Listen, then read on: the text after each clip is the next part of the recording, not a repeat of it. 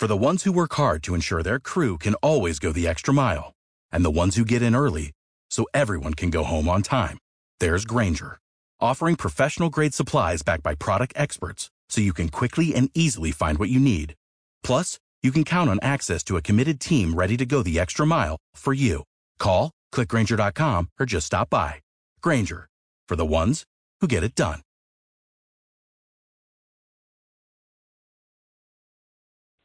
Because he isn't. Talk shoes. Recorded Is that live. Go ahead, Gary. I just hit the record button. That's all. Oh, oh, okay. So, all right. So we want to just go ahead then, or just what do we want to do? I guess we better, yeah. We could, you know, we can fill in uh, after the call with anybody. We, you know, when we're all done with anybody who came on late, which is most of us. Yep. okay. All right. So, did you get the? I I tried to put a little uh, agenda together this morning because I told you my email's not working, so I tried to do an agenda. Did you guys get that? yeah. Yeah, I got it. I Oh, okay. I didn't see it, but I'll look. Let me pull up my computer. Okay. You hear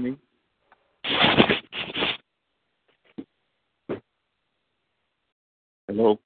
Yeah. Yeah. Yeah. Okay. You can still hear me? Yeah. Yeah, we can still hear you. Yeah. you- All right. And Sadiq is looking to see if he got it. Yeah.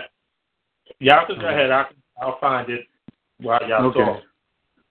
Well, it's just a brief thing to, to, to try, try to get us going on the thing. And I put down there that first we a little background on the deportation issue there in uh, Cabo Verde and how we got involved in that, and then build out from there. And then eventually, I got to tell you something about Cabo Verde and all that. But anyway, and um, the uh, deportation issue came up with me 17 years ago when uh, Brito, Jose Brito was the uh, ambassador there. One day, Cuz comes in the house and asks me, what am I doing about the situation in Cape Verde with deportation? I know what he was talking about. I said, well, what deportation, you know? He said, well, don't you, some of your guys get deported. What are you doing?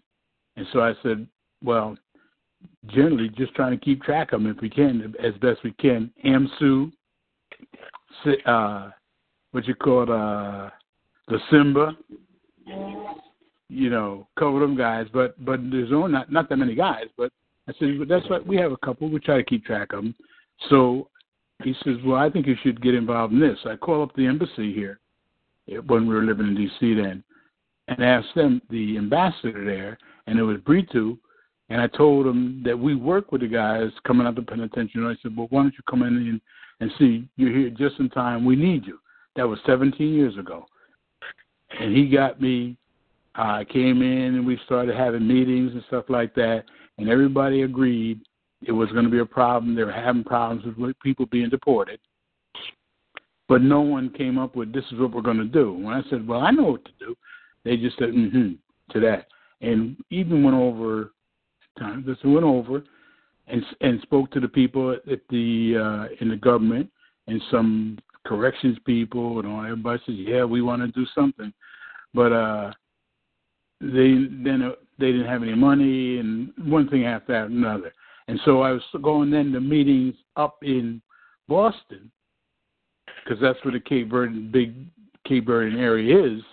Going to meetings there over the years, over these 17 years and never you know we'd go to we'd have meetings and they always talk about how terrible it is but never this is what we're going to do about it and i said well maybe this or maybe that they never did anything with it until this past year when uh they have a have a new ambassador. But here's why the whole thing happened.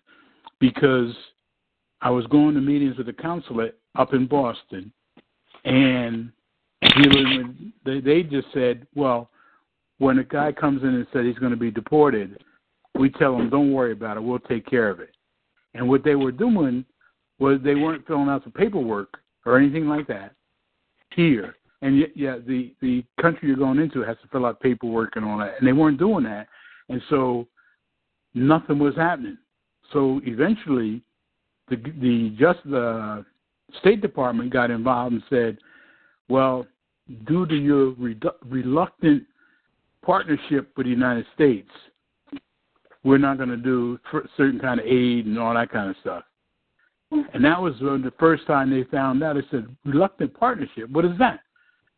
And they said, well, you haven't taken anybody that we we say they need to be deported and all that. And they had some uh, 400 some people. There were some at that time that they're waiting to deport, and the the Cape Verdeans never said okay to it. Well, then they assigned a new ambassador, and when I called, they said, "Okay, come in. We need to talk to you about this. You know, that to help us with this." The new ambassador is uh, Carlos Veiga, who really was the prime minister for 10 years. He said, We have to get back in the good graces of the United States government because certain monies we want from them that they give us and all that kind of stuff. And so they assigned to find the uh, Carlos to do this. And Carlos brought with him Tony. Um, and Tony had been in Germany working on intelligence stuff and all that kind of business and he came to the United States to work on this issue. And when I called them up, they said, "Hey, why don't you come in? We don't know about." It. Came in to see, and they said, "We like what you're talking about doing, and we want to do that. We'll do that with you." I said, "Well, you know, it's going to cost money, blah, you know, the whole thing." I told them. They said, "Yeah, we don't have money." I said, "Well, uh, then you have to raise the money." But here was what I what I told him you had to do. I said, "Let's go to the billionaires in this in this world, and there's plenty of them. And we'll go to the billionaires as a prime minister. Go call them up and tell them you want to talk to them and ask them for the money, not through foundations or anything like that, because uh, then they're talking about uh, they're going to want to run everything. So we don't want to do it that way. Do it directly. They said, okay. I said, you will do that? Yeah, we'll do that. I said, so we put the, the, the piece together that you got a copy of now that they worked on because it has to be an agreement. That piece that we sent to you is an agreement between the State Department and the Cape Verde government. Okay? And, and they say in order for them to get back into the good graces, they have to follow up with that with this piece that we put together. Now in it, it says if you read it also also you'll notice it says an NGO will be assigned to it. We're the NGO okay, we'll provide the technical assistance to put this program together. So it said, okay, we can do that. So what we said, but we need you to raise the money. The only money they have is a little money. So okay, you can do a little planning with that. I said, okay, you because at first they they didn't do have that. They said, no, we don't have any money to do that. That's what we can't go ask people for money, and you're going to say you can't put up any money. We're never going to get anybody to cooperate on that. So they said, okay, and over the year, they've come up with a small amount of money. They said we can do that, and it'll allow you to do some planning. And we need a six month period. But I said the biggest thing is that the prime minister or whomever has to make these calls and has to contact these people like Zuckerberg right now is excellent to do with.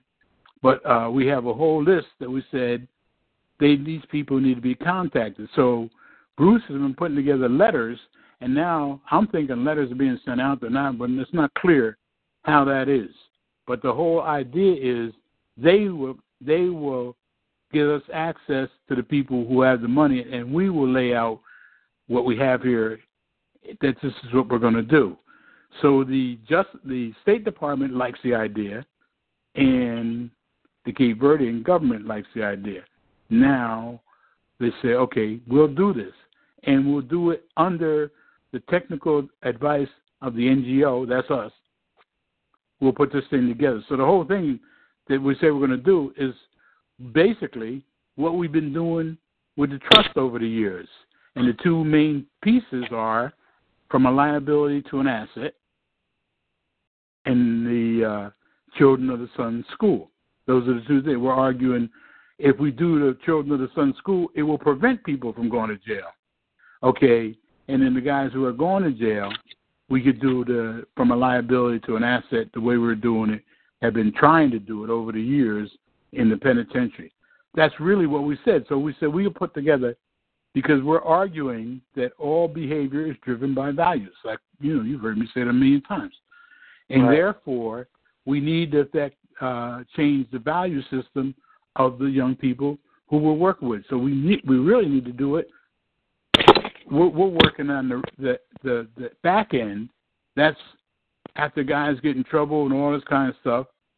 Then we're going to do something about it. And we're saying the focus really should be on the front end, which is Right. the cultural schools and all that kind of stuff. And so that's what we say we should be doing. And then we'll prevent guys. That's what it's all about. And even under what they're doing right now, uh, we have a country, a small country, that's agreed to do this. Now, you know we don't have any other country that's agreed to do We have a hard enough time getting a, a penitentiary in a state to do it, you know. And now we have access to a country that says, okay, we'll do what you say to do. So we're saying over the next three years, we'd like to do uh, our demonstration, even though the State Department is telling people we're the answer to the whole thing. So wait, no, don't say that really, because we haven't had an opportunity to put this together right. And so that's what we want an opportunity to do that before you tell people we think this is what you need to do, but let's test it first. Cabo Verde is a small country. We can see what happens when we actually do this work. Whereas, well, you know, we had enough trouble with it trying to do it in New York City. Well, New York City is so much bigger than Cabo Verde anyway. Cabo Verde is only half a million people. It's 10 islands and half a half million people.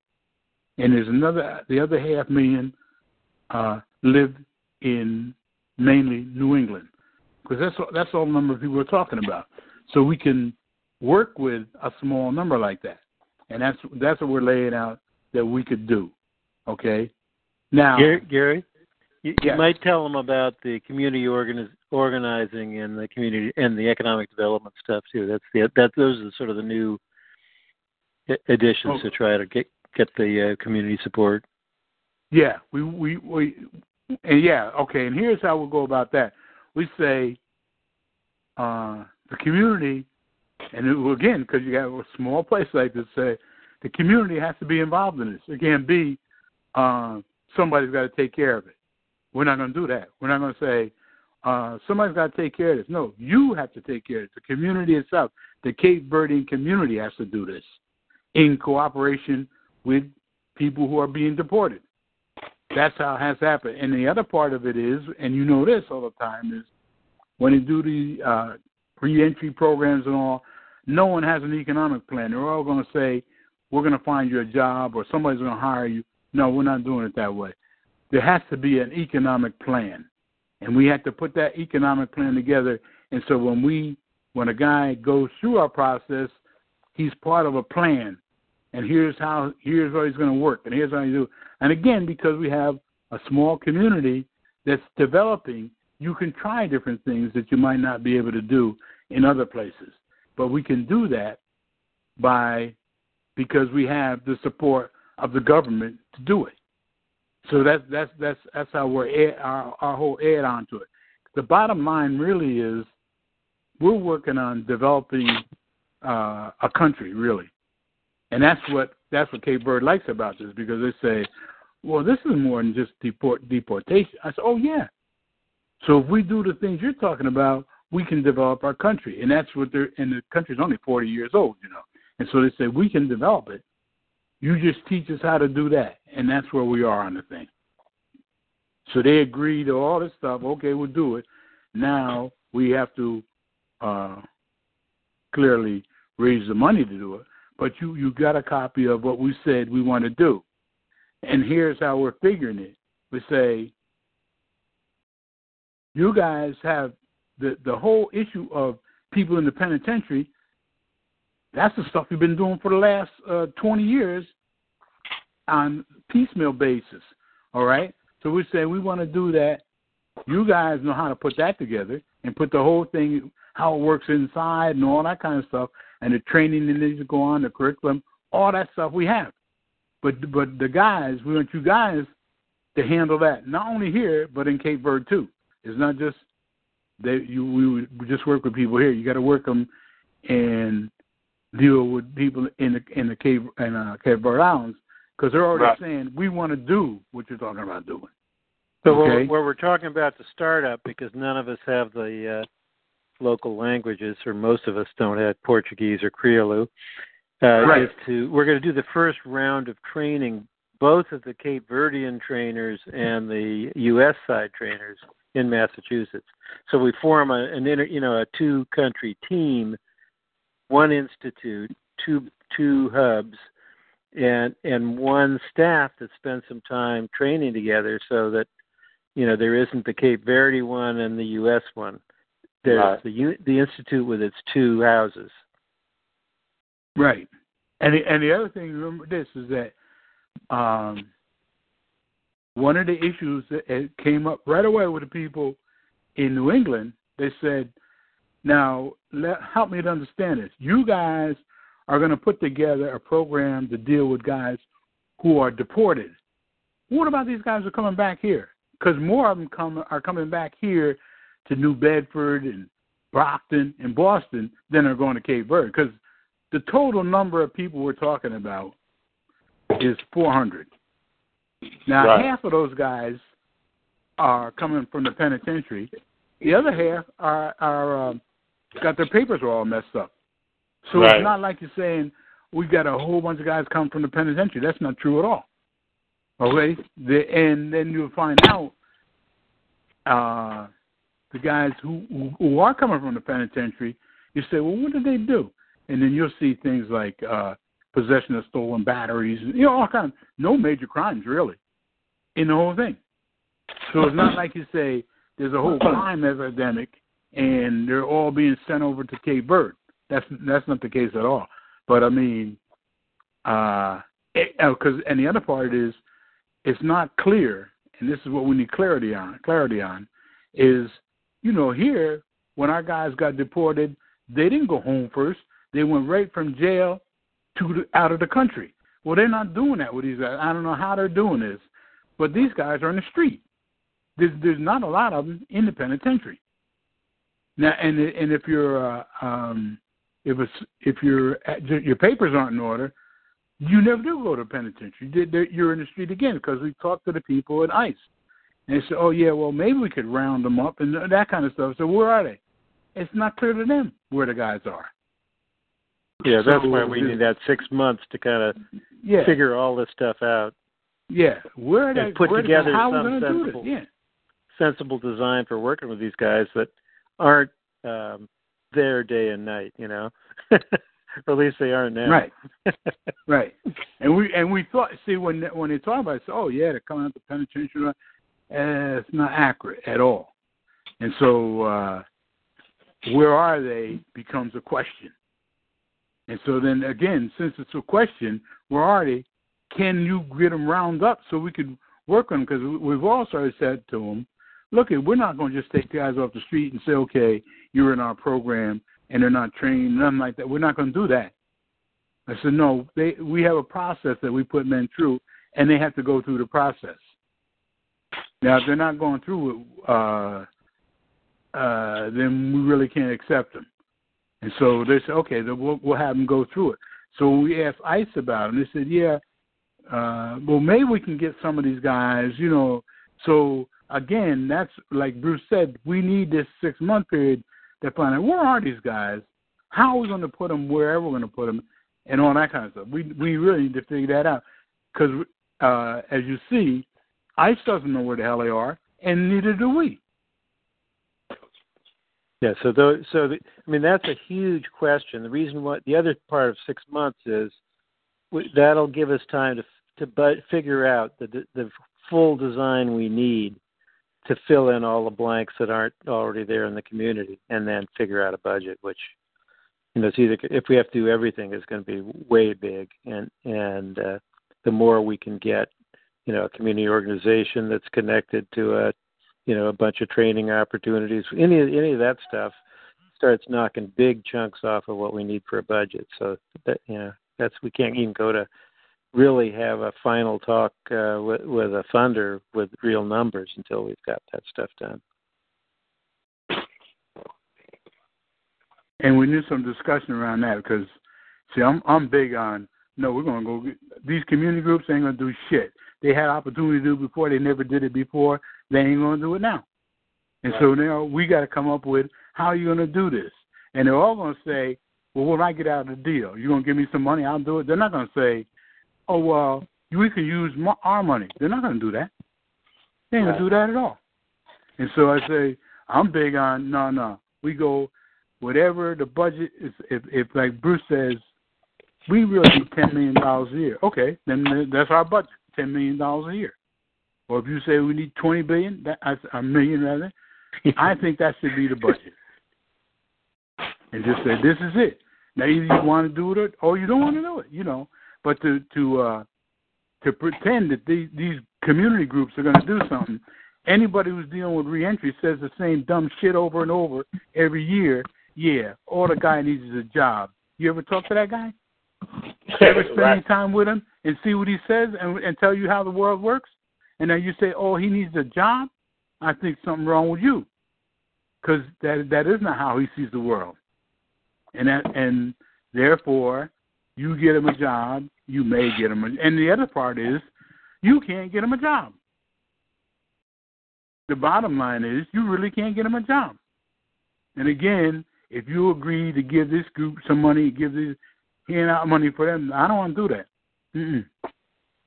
And and this I think is different from that in that we're saying we're not a service organization. We're not going to serve these guys. Mm-mm. We want them to be responsible, and being responsible isn't taking care of you. Like the base basic line I say to guys now: uh, Can you feed yourself? Yeah, I'll go to the store. No, you ain't got no job. How you gonna go to the store? Right. Well, somebody got to put up some money. You know, okay, no, you got to do it. So it may it may mean you got to plant a garden or something shit, but you got to do something to take care of yourself. That's that's where I'm coming from on this whole thing. Cause that business of somebody's gonna help us not, it ain't never proved true yet. You know. But that's all for discussion too. But uh that's where I'm coming from on the whole thing. And then we said we'd set up a, an institute in Cabo Verde and and one in uh, here in the United States. And then I think what we do because we put this model together, we franchise this out because there's other countries are already saying, yeah, like they told uh, the State Department is told the six, 16 West African countries yeah. They should be following our model. Shit, we didn't even lay the thing out yet. They're they're they're State Department telling you, yeah, that's what you need to do. Okay, if you do it a certain way, we franchise the thing out to different countries and all that kind of stuff. But uh Portugal, Spain, Cape Verdeans are in those countries. But I think what we're talking about, because this incarceration issue for our for our people is around the world. It's not just in any specific country, around the mm-hmm. world. And so, therefore, okay, then how are we going to deal with it? And you, and really, usually, we're dealing with it by having, well, somebody got to take care of them, somebody got to do this, somebody. No, no, that's not how we're going to do it. Right.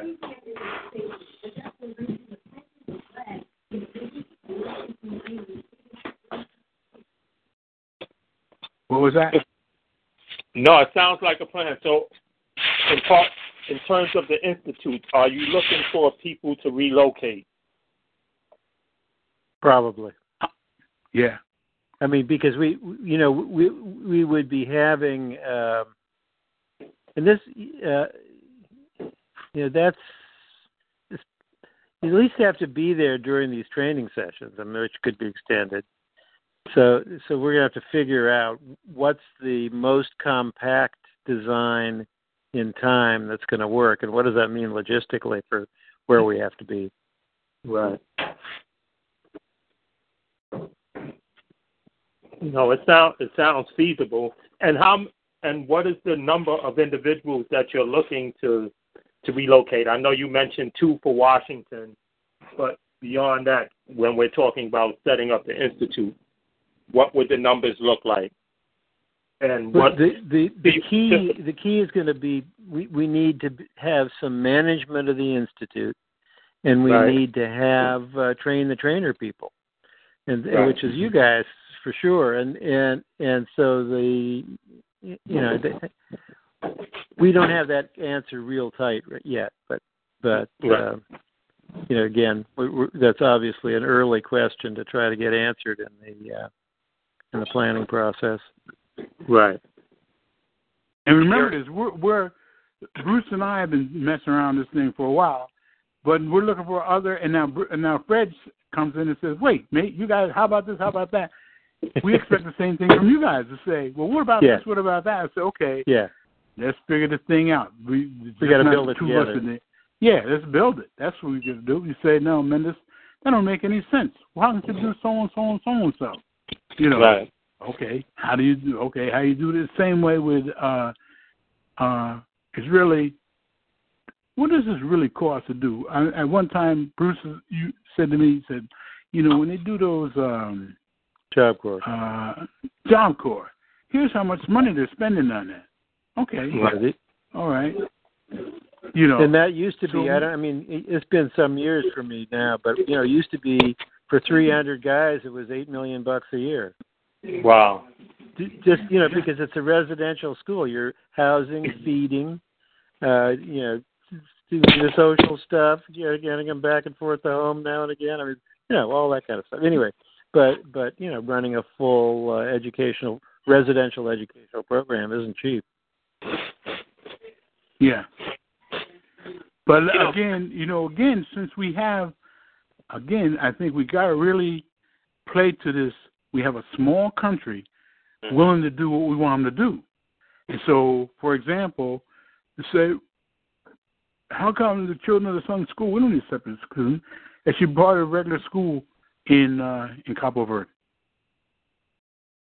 How come we don't say, you know, they may say, okay, so it should be part of schooling in that, yeah, every school should have this.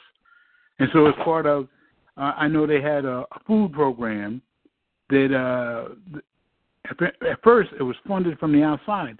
And then they said, oh no, we need to keep this going. So the, the state took it over and it started, so in all schools, they feed the kids. right, You know, so maybe you say, okay, well, maybe this is something we could do. And again, because it's so small, you can mess around like that and say, well, okay, we could do this in uh, in in Cabo Verde. We only have two thousand kids in, in the whole system. You know, it's something we could do or something like that. You know, but they're open to us coming up with this is what you should do. And that, and uh, that, I should tell you tell you this: the um, the prime the uh, prime minister, the prime minister, yeah, the, the ex prime minister, uh, Child, uh, Carlos Veiga, actually runs that country. right, He's been he he's been the uh, he has been he was a, the the uh, prime minister who was it was over the president in in Cabo Verde for ten years, and then when they got in trouble like this, they got him to get back involved and stuff again. So when we have our meetings, have a meeting and talk about what we're going to do, he'll just say, "You don't have to convince me. I read the whole thing. We're going to do what you say." That's a, that's been their attitude. So I said, okay, what I say, but we got to go back and tell the people in Cape Verde. He said, oh yeah, when we do that, we tell them this is what they're going to do. I said, oh, so he said, what? You thought we were going to go back and ask them what they think about this? We've already thought this thing through. This is what you're going to do. That's where they are. right, And so they say, so they say, you you tell us what what we need to do, and then we'll do it. So, and again, and he's they've made an announcement over there. I tell you that, right, Bruce? That we're coming. Oh, yeah. Oh, yeah. Yeah. Yeah. absolutely. These, uh, they've announced to the country, oh yeah, we're coming. They're coming over here, and they're going to set this program up and take care of deportation. So, and then the depart the Department of Corrections said, "Will you come help us in the penitentiary?" Then they got so-called, you know, like they call them here, young people at risk program. They said, "Would you come and work with us also?" That's that's where they are and all this stuff. Yeah. How how much does it cost to get to the country and and round trip? Probably. Okay, because uh, Uh, let me see if I still have that number. Because I know that think number. it would be imperative that we at least visit. You know, You know, I think of individuals that could at least make a trip out there. Oh yeah, yeah. Yeah. In the um, in the planning period, we're just trying to set things up, but but certainly, you know, as we, the first setup when, we're, when when the demo's really going, we got some last uh, details of hooking up the, the institute, and that's a huge piece. Of, I mean, an important piece of it. Everybody has to be in both countries.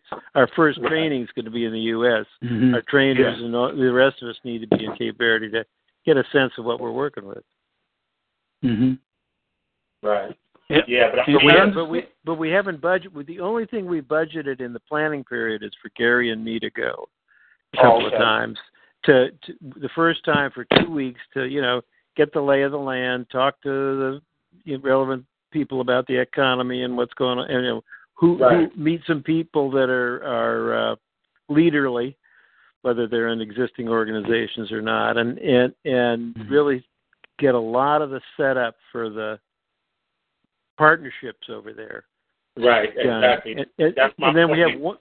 Then we have a second trip with with a a week to basically get all the uh, the formal agreements uh, locked in, uh, and and that's that's what that's the limit of what we've we're doing in Cape Verde in the planning period. Just trying to figure out enough, and then and a lot of what will be determined while we're d- building this design together is okay. So what else do we need to do when you know when we're up and running with a grant before we actually start training, and it has to be a pretty compressed period uh, because we're going to have 30 months to do this thing, and we don't want to spend six of it again, you know, getting set Yeah, up. right. So we're trying to get as much of the setup done as, as we can ahead of time, and you know, just identify all the actors in the for the for the demo and get them to agree to be involved, and and uh, and then we got to run a, a, a tight ramp ramp up once we're in this in the demo, so we can get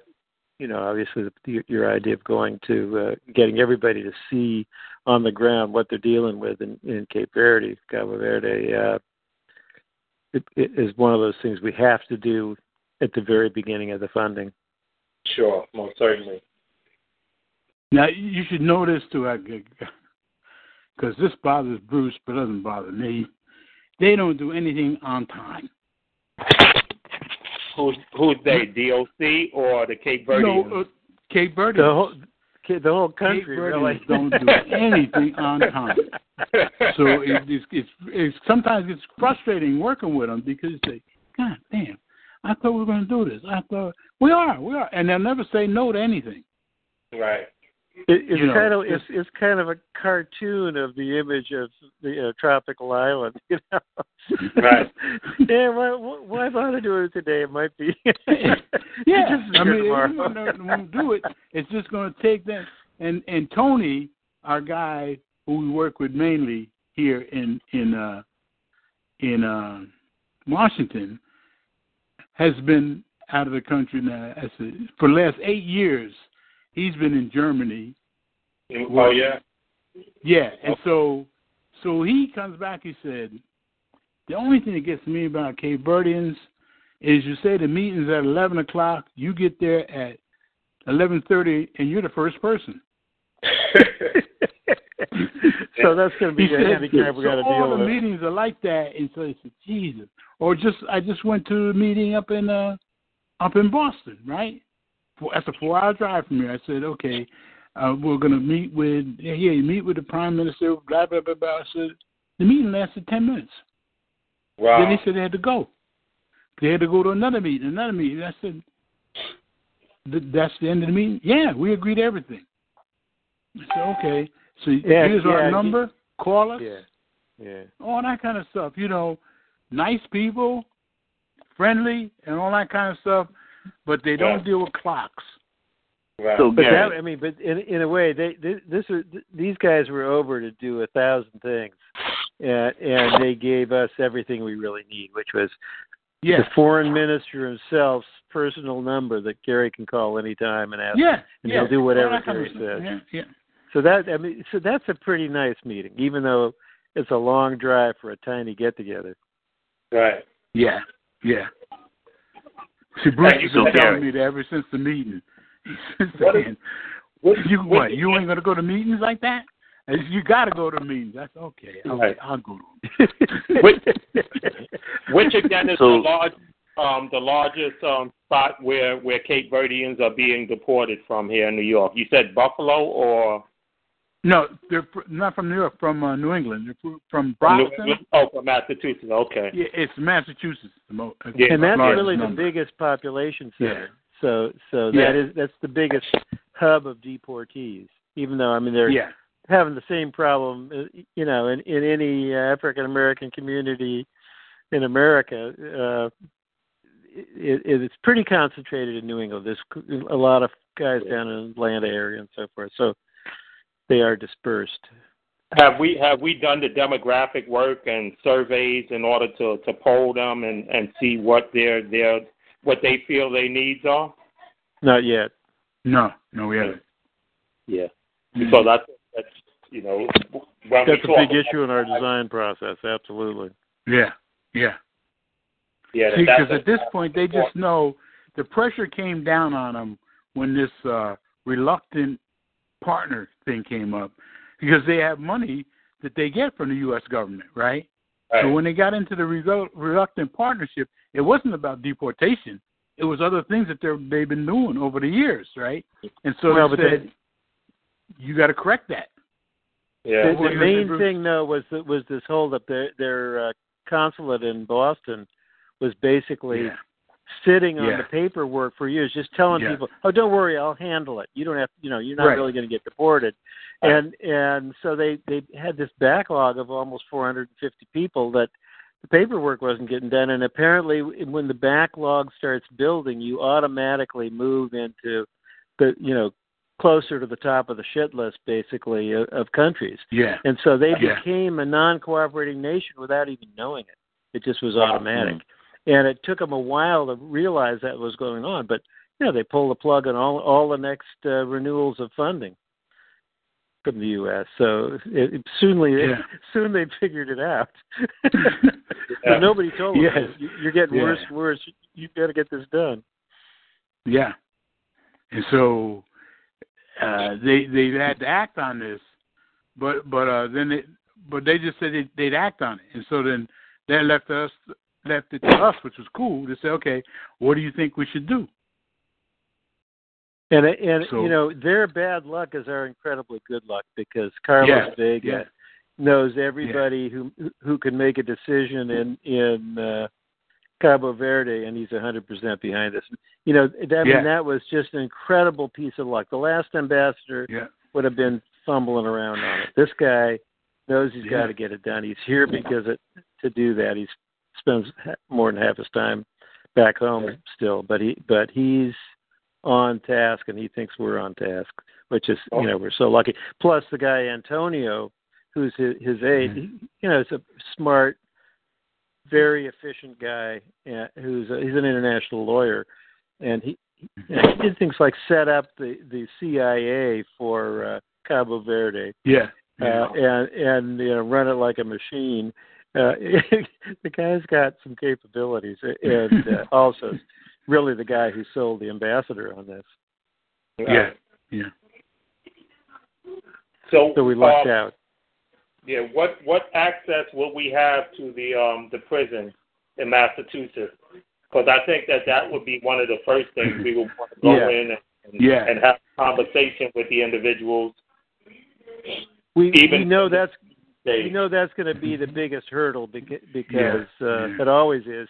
And you know the reason we gave ourselves a full six months for planning is for that very issue. The other stuff we could have done in three, but, Right. but this is really to figure out how to get the right combination uh, uh, of clout to get into the prisons. And and you know Right. in most most states it's up to the warden.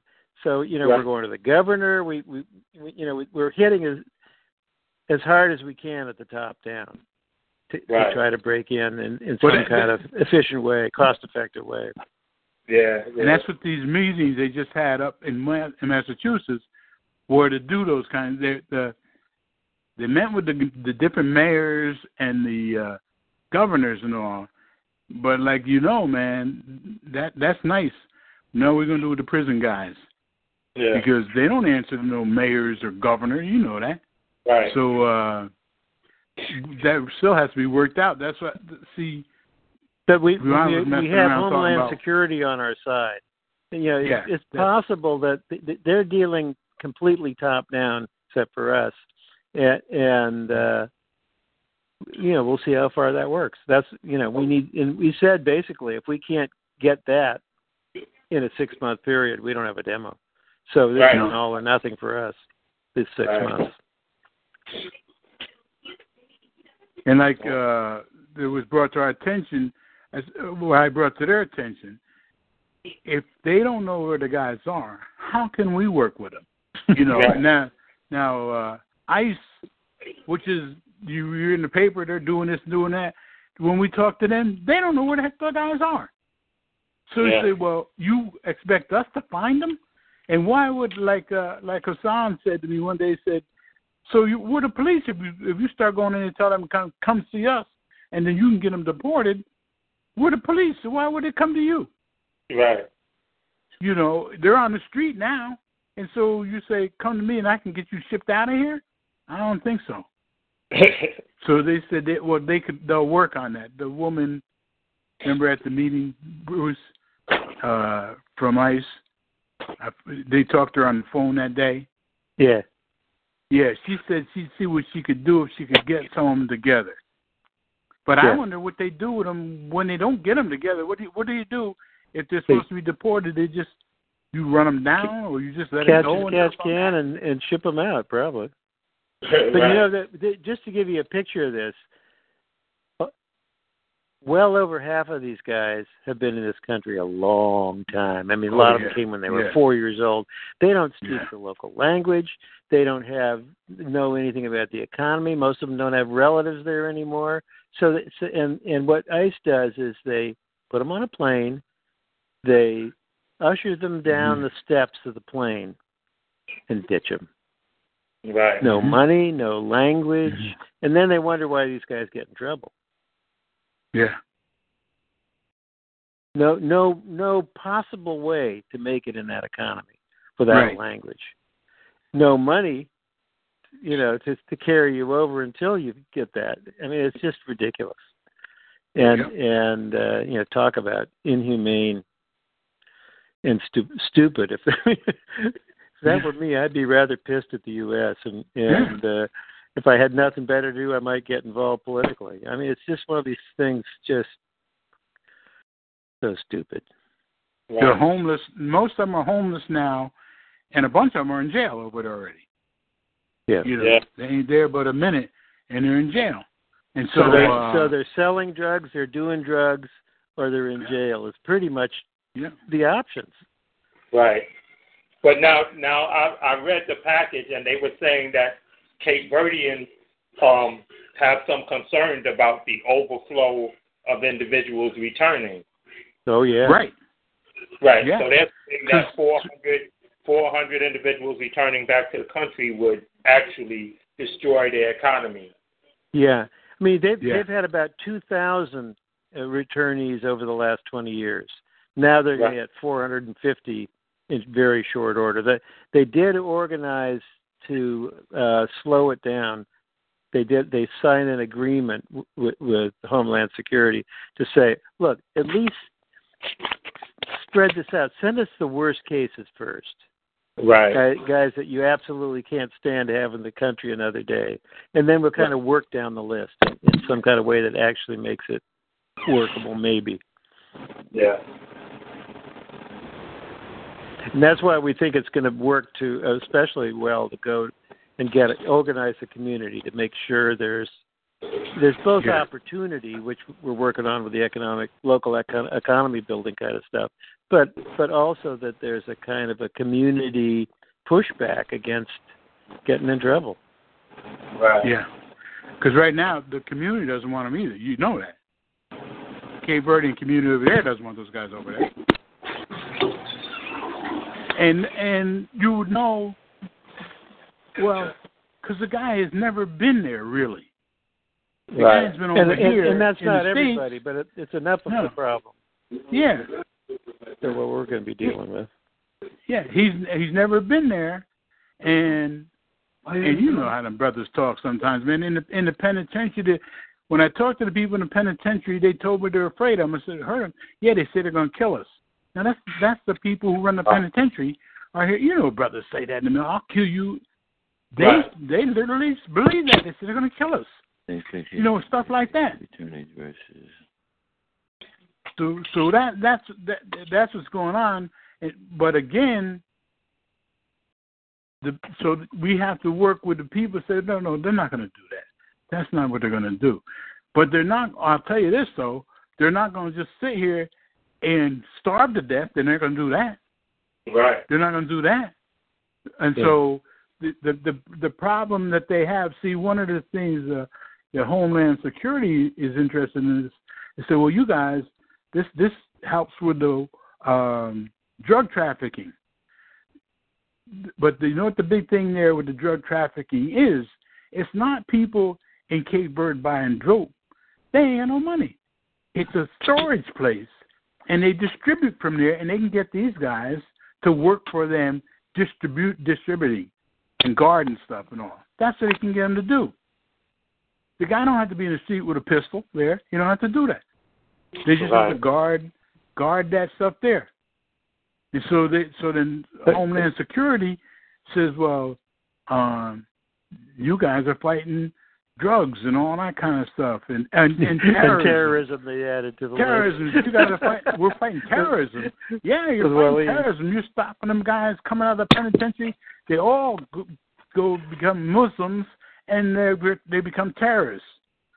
I said, wait a minute, man. Don't tell people that that we're doing that. you know, I said uh, they be shooting up. So Verdean has a large Muslim population. No, It, no, but it's a really No. open country. They get money from Muslim countries, and they have Muslims there. And yeah. you know, they're they're a, it's a, a very open, very participatory democracy. They never make policy decisions with get out get without getting uh, you know representatives of all the communities to to weigh Yeah. in on it. It's a, and in fact, here's a really cool thing. You lived overseas for 20 years. You have dual citizenship. As long as you're Right. still Yeah.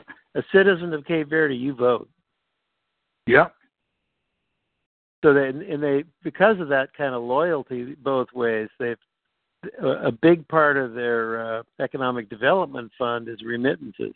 People sending Right. money back to the families, but also they get a favorable interest rate uh, if they if they actually put it in a bank over in uh, Cape Verde. Right. So Got that- you. So it's real important to them. One reason why you know they send the prime minister every and a whole team over here last week to uh, visit the, the New England areas because keeping those ties strong is a really strategically important thing for them. Mhm. Mhm.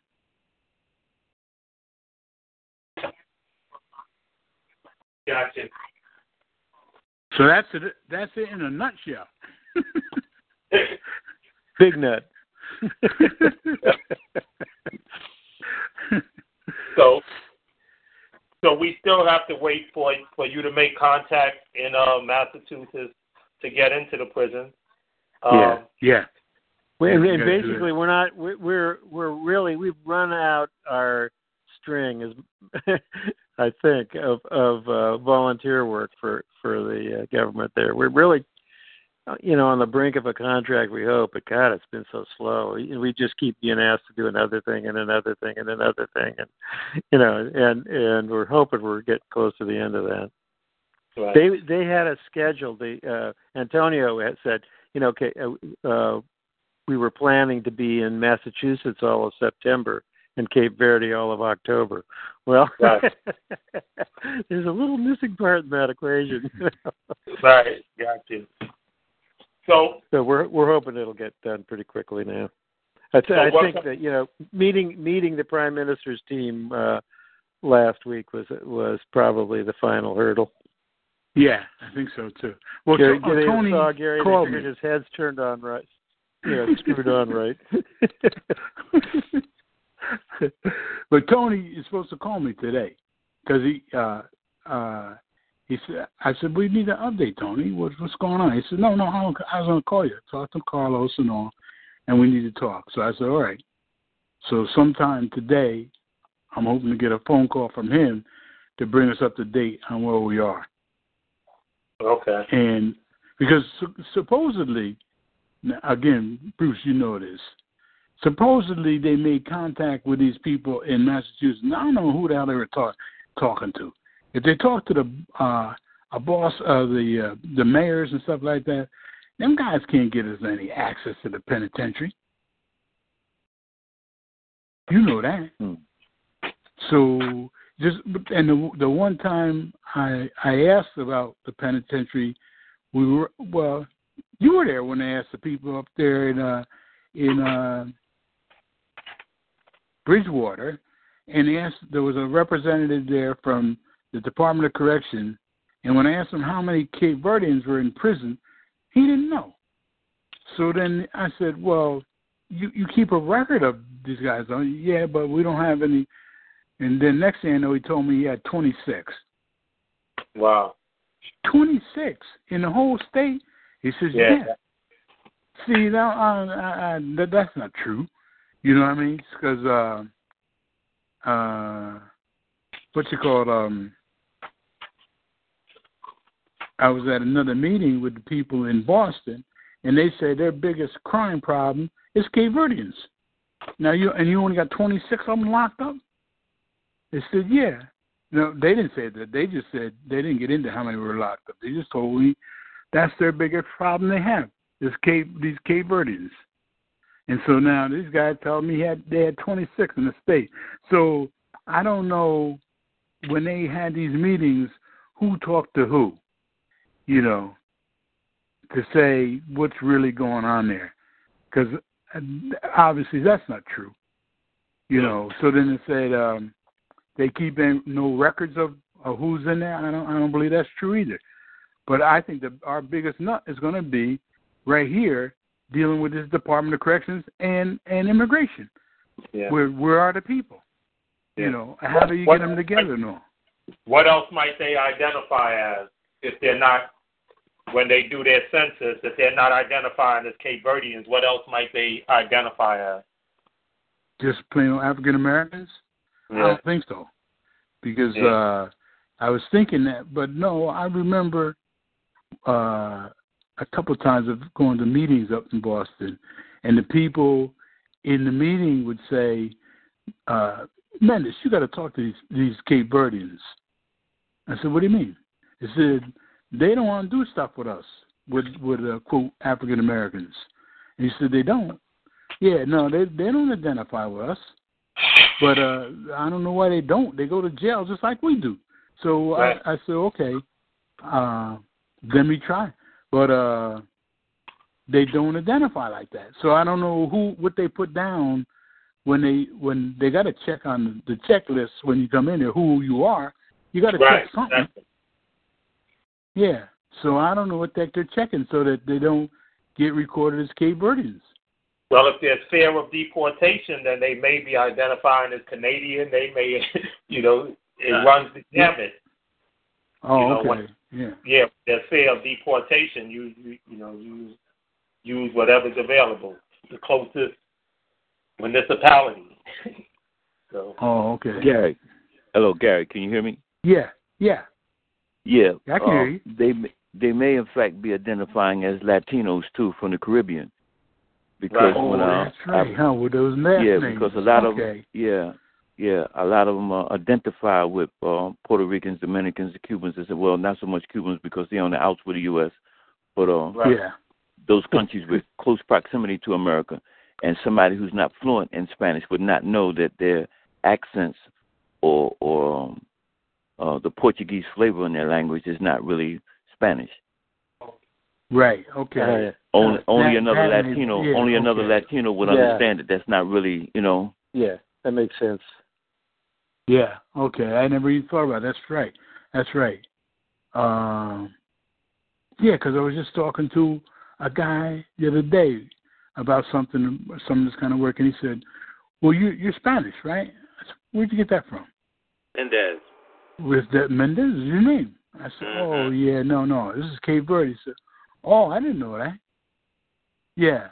Yes. So uh Well, most people don't even know where Cape Verde is, really. Right, yeah. it's Yeah, a pretty small country and not on Yeah. our radar very often. yeah.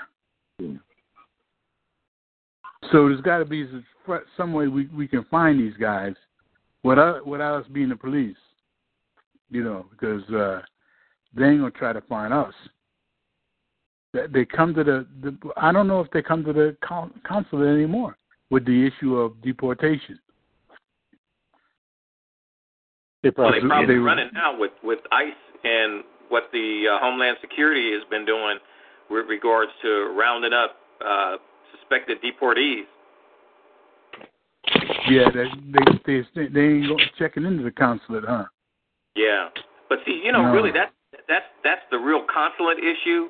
You, you know, you're in the position, the trust is in a position where all we got to do is uh, facilitate the training of the facilitators, get a you know a data management model so we can track progress, and put a certification program in place uh, for the facilitators that we make sure that they're presenting the material as you know as you created it, and um, you know, and the rest is on you know the state of Massachusetts or or you know Finland, the Netherlands, Portugal, whoever. You know, because like you said, you're not providing housing for folks, you're not providing employment for them. You know, that's something that they got to work out on their own. You know, Mhm. so keeping that narrow scope is you know is really going to help um, you know help us identify what it is that we need to be doing, um, hmm making sure that people follow the process that you put in place. Okay. Okay. Because you know that's the biggest challenge, Gary, is staying in scope. You know, Oh yeah, yeah. looking at you and saying you're a savior, this, or you're going to do all that, and all Mhm. you're saying is, is this is what our scope is. Anything yeah. outside of okay. it, you know, that's that's not on our belly bailiwick. Right. Okay. Yeah, and I definitely want to do that. You know that. Yeah. Mhm. Nope. Nope. We taking care of you. Okay. This is what we can do. Yeah. Okay, so um, fellas, at this at this juncture here, what is our priority? What is our first order of business right now? When we hang up the phones right now, um, hmm what's our agenda? W- w- One of the things that we know we need to do during the planning period is to really pull the curriculum together that we have and Yeah. and organize it and edit it into a uh, single package that's really presentable and that essentially gets us so we can walk in the room and start the trainings. And and uh, you know so that's obviously uh, liability to an asset liability to assets and and uh, children of the sun schools packaged. And the other piece that we still have to develop is the community organizing and mobilizing and the, and the, uh, the the local economy building stuff. And so those Yeah. those things have to be, um, especially the two two core curricula, have to be really polished and ready to roll on day one of the demo. And so basically at the end of the the six months, and, and that we're not really funded for much. So so uh, um, you know, I'd say those are the things that you guys have worked on a lot, and uh, I understand from Gary you've agreed to go help him dig through the boxes and boxes of stuff he has in New York.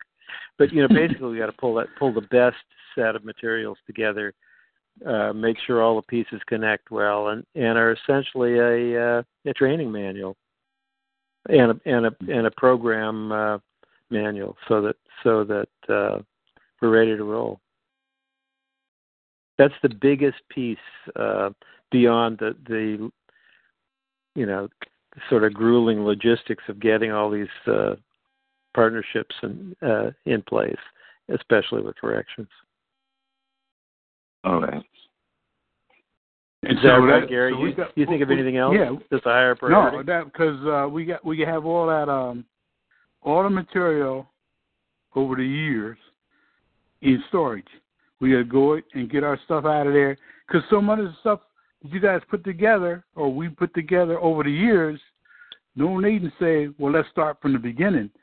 No, no, no let's build off of what we already have. Right. And there's plenty of stuff that we've developed over the years, you know.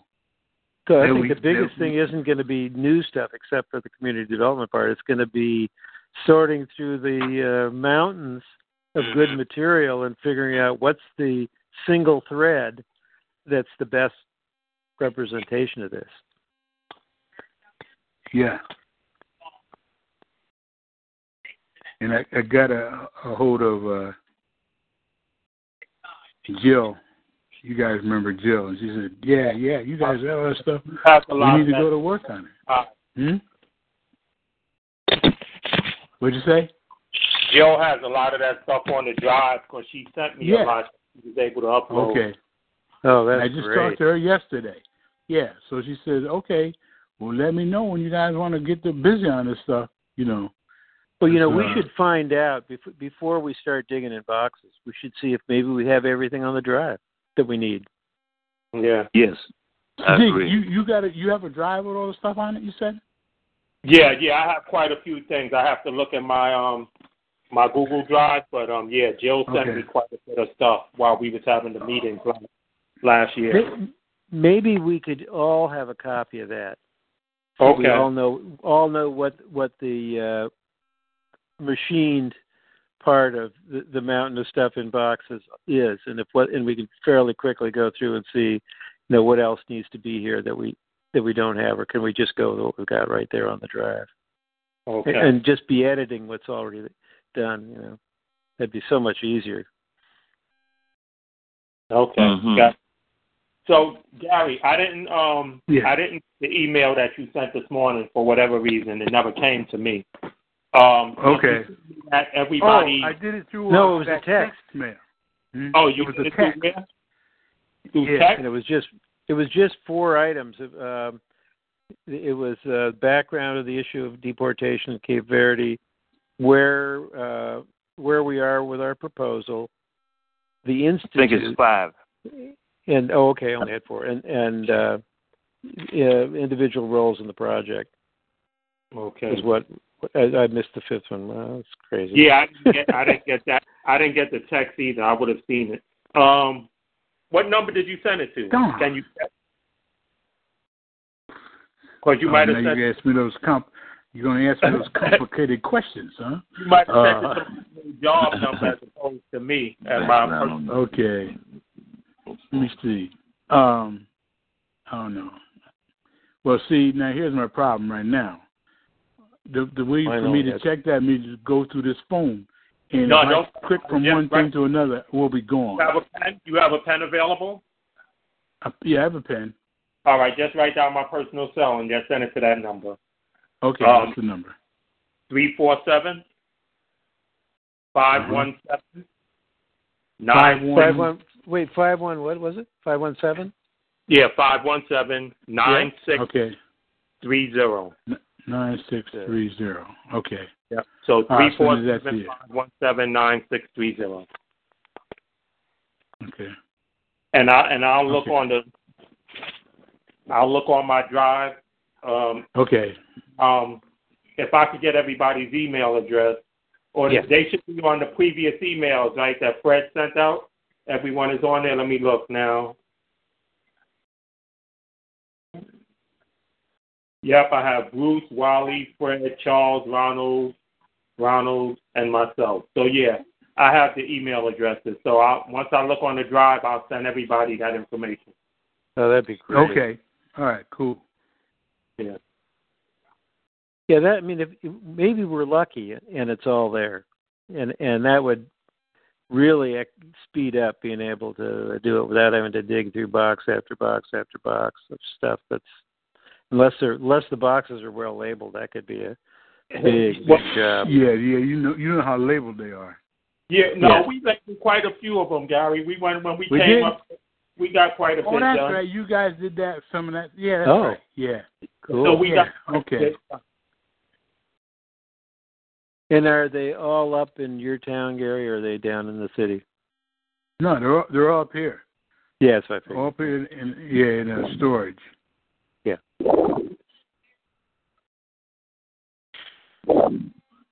That's good we have that. Uh, And if you if you guys have already organized it, that's even better. So we That's so what let's start with what we now, got on a disc anyway, and just see what Okay. uh, you know how close it looks like it is. Then we'll know what we're hunting for, and it'd be a lot easier to make headway Yeah. with it. okay yeah i'm looking to see i can't Well, we don't need to answer that today. I'm just saying that's probably the first place to look. You you sound like and and we and if we're all looking uh, in a while, then maybe we can each of us can think about okay, how, how complete does this seem, and it, does it look like there's enough to have at least the first edition curriculum? Mm-hmm. no i know i have um i'm looking now i have the aecf paper that you did that gary offering a new vision for reintegrating and returning ex-offenders into productive community life. Um, that was like a page, a 20 page document. okay Uh, the trust, So, I mean, Uh, what you know, what we're- what we're really trying to do, in, in addition to describing the program, is to is to have a how-to manual, essentially. Yeah, It's that's the training material, and and uh, and then the enough of the content so that a new trainer has lots of guidelines in how to go through the uh, you know the 25 risk areas. sure. Oh, well, that's on the adult, adult pro. Yeah, I guess it's the same range of stuff for the uh, children's some schools. So yeah, to have it both for both programs. mhm So we need stuff that you know we don't need to describe the pro. Well, we don't need to spend. We don't need to show them the evaluations, for example. Uh, as important as they are to our funders, we want to get cut right to the chase of here's what here's what you need to be able to do. mhm here's how and when we we'll, we'll need to figure out pretty quickly though we we could start the training even without having it uh, finished is how are we evaluating and certifying trainers and how are we evaluating uh, program performance in an ongoing way that so we can consistently verify the the effectiveness of of institute chapters or locations and and decertify them if they're not doing our program our way and getting the kind of Mhm. results we think they should be. Sure. And that's what is is uh, Fred was uh, alerting us to figuring out how to make sure this stays a trust program when it's in an institute that um where we're the biggest influencers but don't have uh, maybe maybe don't have ultimate power. Uh, you know, we have through our intellectual inputs and, and knowledge base, we have a lot of control, but we want to make sure over time that that doesn't wander away. And, and this was Fred's great point, and so we're talking about certification processes that we do, and uh, Mhm. no matter else who's doing the training, we're doing the quality control. Yeah yeah. And and they sign agreements, you know, non-disclosure agreements and agreements to that to use this without without change, without modification, or or with pre-approved modification. If they, you know if they want to add cultural content and historic content or something like that for their given country, then yeah, we, we'd work we'd obviously work on that with them. mhm but otherwise, it's Gary's program. It's your guys' program. It's the it's the trust at the center and the core. But Yeah. we're thinking, you know, we're we're thinking that the the the um, fundee the fundee uh, is this institute, which doesn't even exist yet, and so we have to tie the the, the trust rock solid into this institute, so it so it doesn't get away from us. Just become everybody's whatever the you know the uh, flavor of the day is. Right. Right.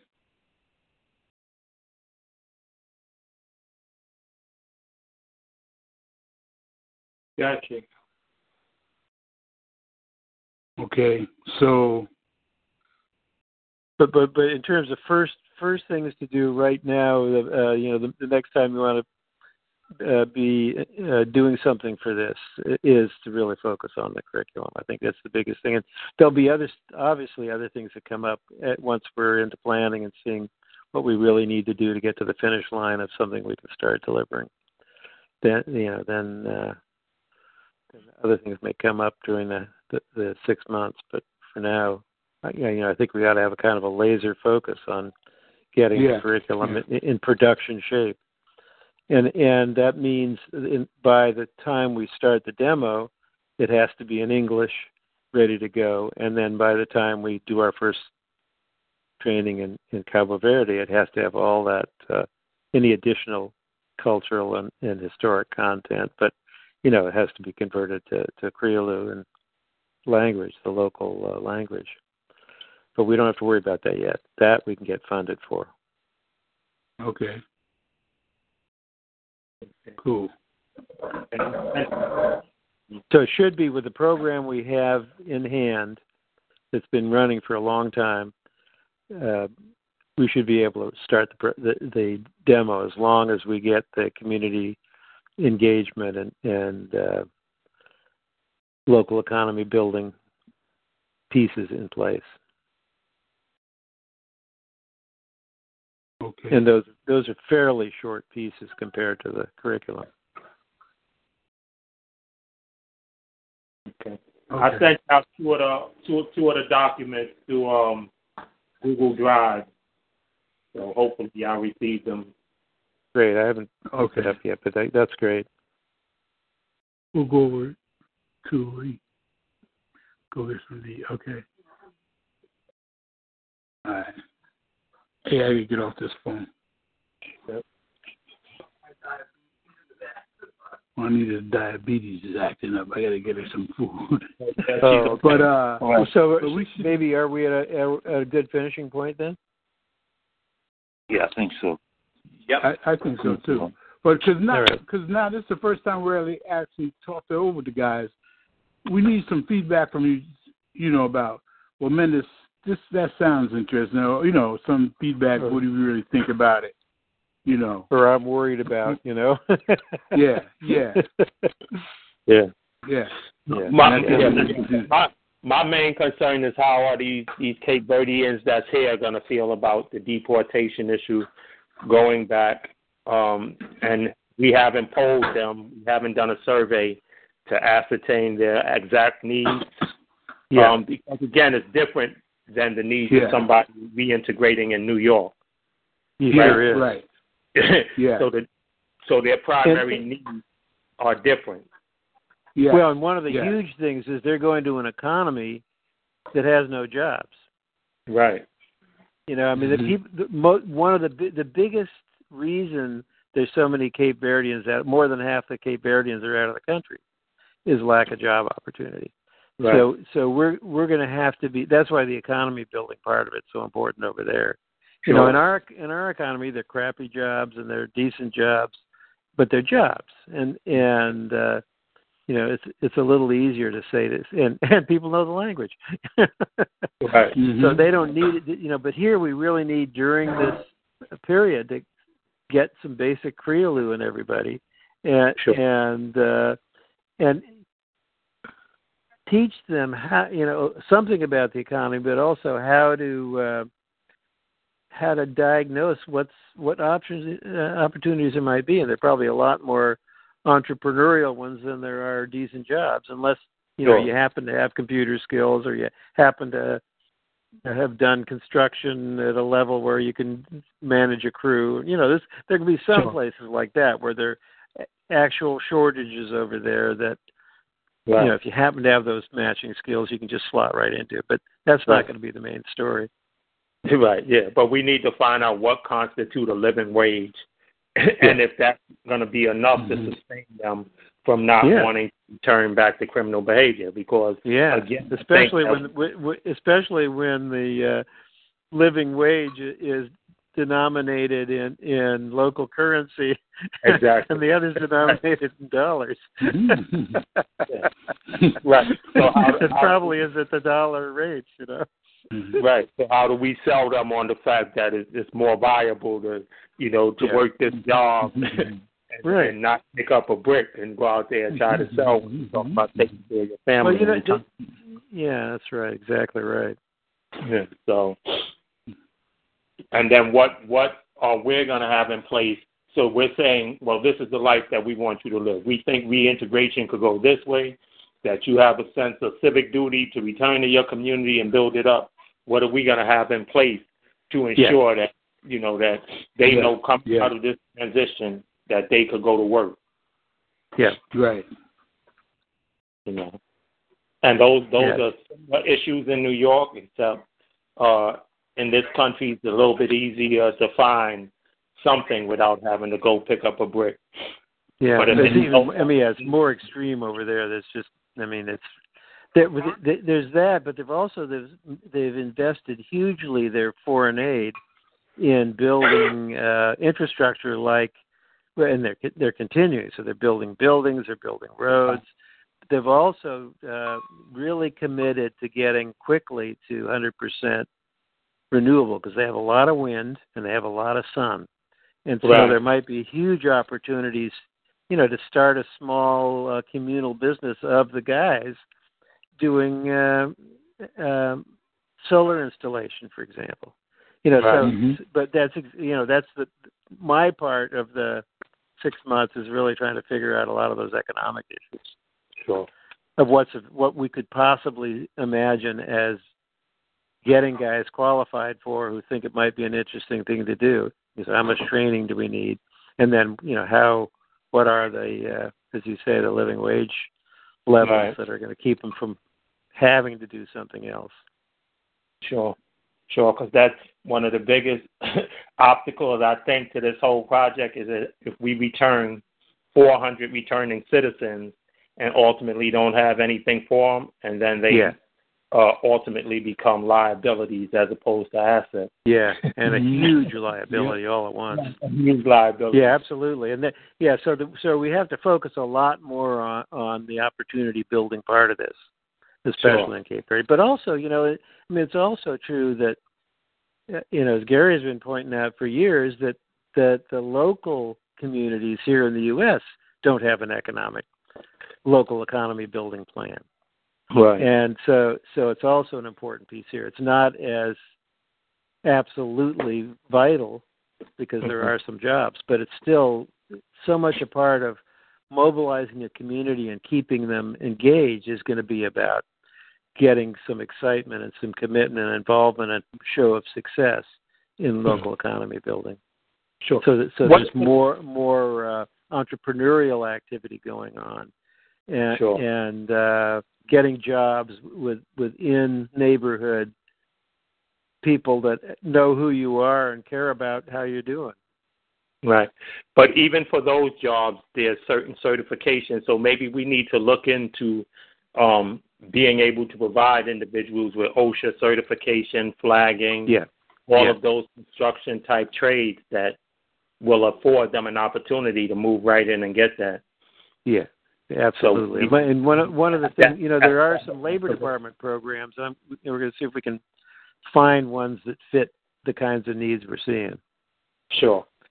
Because Okay. it's quite a big issue of how how you know th- as we were saying earlier, you know, if we had if we had a residential school for these guys with training programs, that's big big bucks. And that's like like eight or nine million a year for well for smaller number a little less, but but still Sure. it's it's talking real money Right. pretty quickly. Yep. All right. But yeah, I'm that, and that whole that, that whole opportunity side is going to be really important. Well, I'm on board. Just let us know how we could um start working on this curriculum. It's going to require some Okay. meetings through those documents. So maybe we're going to have to make a trip up there, upstate, to see you, Gary, and Oh uh, yeah. go through them boxes sure. once again in short time before the weather starts transitioning. yeah, really. that, that, Yeah. That's, we hope we have a grand, I mean, you know, we hope we have a contract by then. We'll see.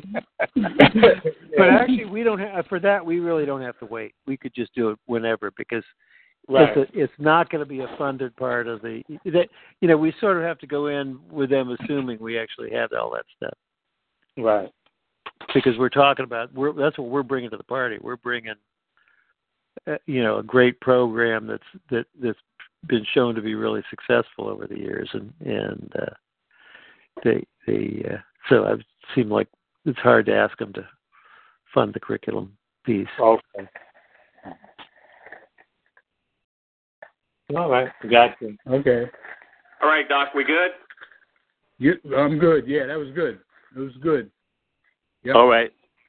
All All right, fellas. All Listen, right. um, Speaking with I'm, y'all. I'm going to send my reflections by Sunday. Okay. Okay. All right. Cool. Okay. All right. All right. Great. And Gary, we y'all. need we need to Yeah. touch base and find out a, a weekend when we could um you know make a quick trip up there um to start that All right. process. Okay. Yeah. Listen, listen, right. fellas. One more, one, one more thing before we close out. Can y'all hear me? Yeah, Yes. yeah. Everybody hear me? Yep. Okay. Listen, that situation about um, Capo Verdens being uh, late and not time conscious. Listen, we've been dealing with that. That's, they just stepped it up a level from CP time, so we all right. yeah, yes, yeah. Okay. All right. That's good. All right. Yeah. All right. And and that's a, a, road already well traveled, huh? Yeah. That's right. All right. All right. All right. Have a good one. Gary, I'll touch All right. base with you so we can set up a time Okay. for us to come upstate. Hassan, I'll see you Monday night. Okay. Yes. All All right. right. Talk. Keep the trust. All right. Keep right. the trust. Yeah, keep the trust, man. Sure. Lucky Land Casino asking people what's the weirdest place you've gotten lucky? Lucky? In line at the deli, I guess? Aha, in my dentist's office. More than once, actually. Do I have to say? Yes, you do. In the car before my kids' PTA meeting. Really? Yes. Excuse me, what's the weirdest place you've gotten lucky? I never win and tell. Well, there you have it. You can get lucky anywhere playing at LuckyLandSlots.com. Play for free right now. Are you feeling lucky? No purchase necessary. Void where prohibited by law. 18 plus. Terms and conditions apply. See website for details.